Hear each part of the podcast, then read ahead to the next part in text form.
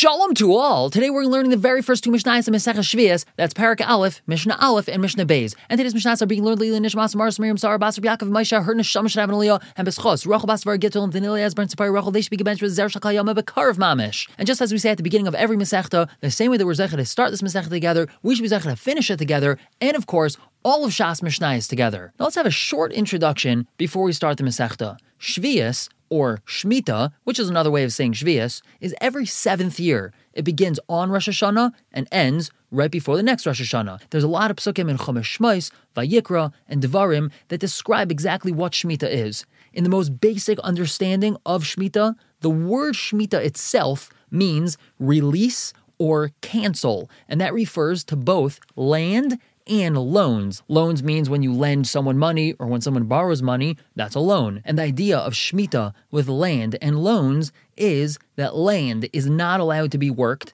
and loans are to be released or forgiven on Shemitah. Now, there are many halachas regarding working the land that we're going to learn about. Some are da'iraisa, others only derabanan. And besides for numerous restrictions of working the land, there's various halachas regarding produce that grows during Shemitah. Fruits, vegetables, grain, other things that grow during Shemitah, we're going to discuss if they're even permitted to eat, in which manner it's permitted to harvest them, how to treat this produce, and a lot more about Shemitah. Now, focusing on the first parak, it begins discussing the chiyuv of Taisefes Shvias. That's a chiyuv da'iraisa to add on to Shvias, which is to refrain from certain activities in a field even before Shemitah starts. And why would you have to do that? That's because at a certain time, it's very clear that what's being done in this field is beneficial only for next year anyway. It's not helping the fruit that grew this year, the sixth year, it's only going to be helping the field for the seventh year. And the seventh year is Shemitah. So you would have to stop doing work in the field beforehand. It's called Tesefes Shvias. So Mishnah Aleph begins,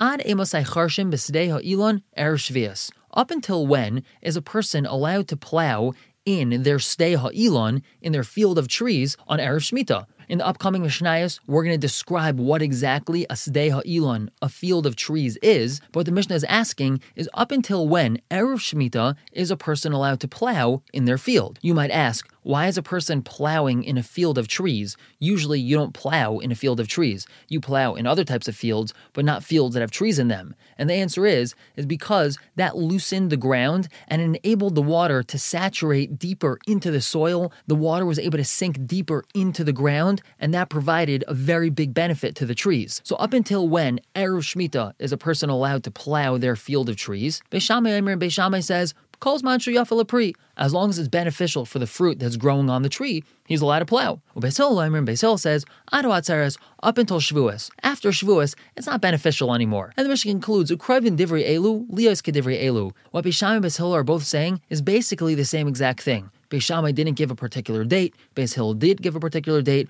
but they're both agreeing that it's around the same time that a person would have to stop plowing in their stay ha'ilon. Now, before we continue, it's important to point out that the Bartenura tells us that we do not paskin like this Mishnah or like the subsequent ones discussing this concept, that's because Rabbi Gamliel and his Beis Din established that whether we're talking about a stay ha'ilon or a stay lavan, a field of grain, which we're going to be learning about in the second parak, it's mutter to do work in it right up until Shemitah. So now moving on to Mishnah Beis, the Mishnah asks, Ezahu stei ha'ilon. How do we define what a stei ha'ilon is? Says the Mishnah, Kol shloisha lebeisa. If there's three trees in the area of a beisa, a beisa is an area of land that's 50 by 50 amis, Im ru'uyim kikar devela shel shishim mana talki. If each tree is able to produce a fig cake or block of figs that weighs 60 Italian mana, then charshin kol beisa b'shvilon, he's allowed to plow this entire beisa for these three trees. That's because the trees are big enough, they produce enough fruit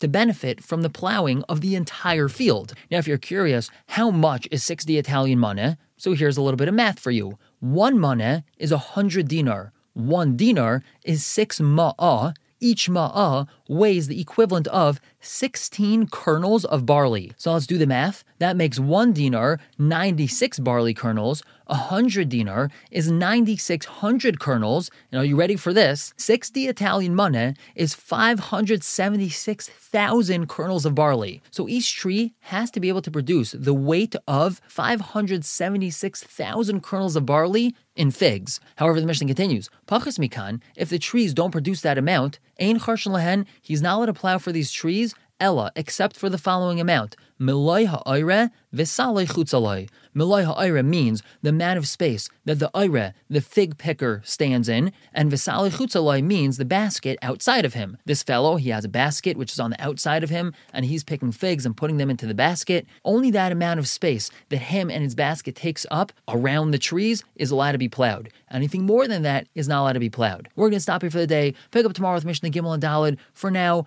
Everyone should have a wonderful day.